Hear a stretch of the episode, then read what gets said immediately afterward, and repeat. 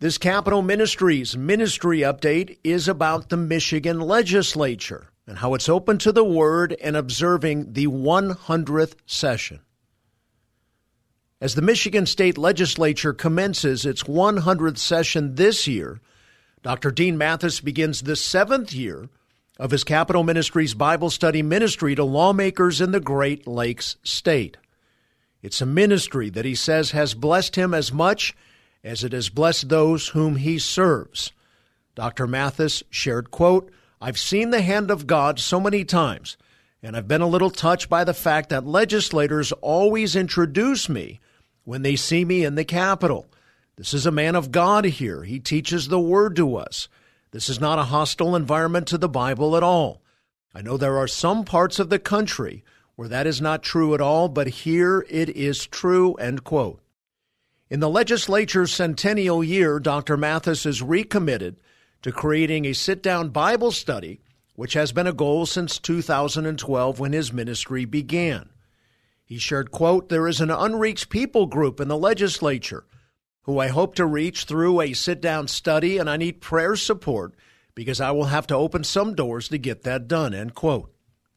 Gathering legislators for a weekly study proved difficult in Michigan because the majority of legislators are from the lower peninsula and are able to commute to centrally located Lansing every day. Undeterred, and with the help of a volunteer from a supporting local church, Dr. Mathis recorded his Bible studies on CDs so legislators could listen to them in their vehicles as they traveled to and from Lansing. Arousing success, the Windshield Ministry was born and the demand for Bible study CDs has grown every year. One legislator told him that all the chaos buzzing in his head just goes away as he listens to the Bible studies on his drive home. Another shared that he listens to the Bible study on the commute and that when he gets home, he listens to it again. A familiar face at the Michigan Capitol, Dr. Mathis receives telephone calls and is often stopped on steps or in hallways by legislators who ask if he would please stop by their office to pray with them. Last year, Dr. Mathis recorded 15 Bible studies on CDs and distributed 762 of them to legislators, with an additional 150 given to supporters and people who request them.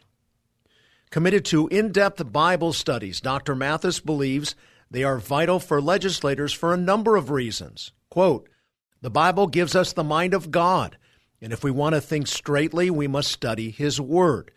Scripture tells us that Christ is the sum total of all knowledge. He is our starting point.